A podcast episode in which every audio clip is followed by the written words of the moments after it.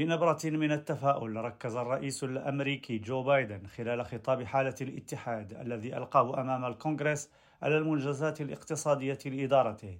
ونجاحها في خلق فرص عمل جديدة كما تحدث عن قدرة الحزبين الديمقراطي والجمهوري على التعاون في تشريعات تخدم الأمريكيين من كل الأطياف السياسية. ولمرات عديدة دعا بايدن أعضاء الكونغرس الجمهوريين والديمقراطيين إلى العمل معا لكنه وجه كذلك انتقادات لعروض قال إنها لا تمثل الحزب الجمهوري ولكنها تمثل رأي أعضاء فيه. وواجه الجمهوريون فقرات في الخطاب بعض من الامتعاض منها إشارات بايدن إلى رفع الضرائب على الشركات الكبيرة والأثرياء. وإشارته أيضا إلى التوجه نحو تقييد شركات النفط. ويعتبر خطاب حالة الاتحاد تقليدا سنويا للرؤساء الأمريكيين يعرضون خلاله انجازات إدارتهم على الكونغرس وكذلك التحديات التي تواجه الأمريكيين. وفي رده على خطاب بايدن وجه الحزب الجمهوري انتقادات شديدة لسياساته ولأبرز المضامين والنقاط التي تطرق لها في خطابه. أمر آشي ريم راديو واشنطن.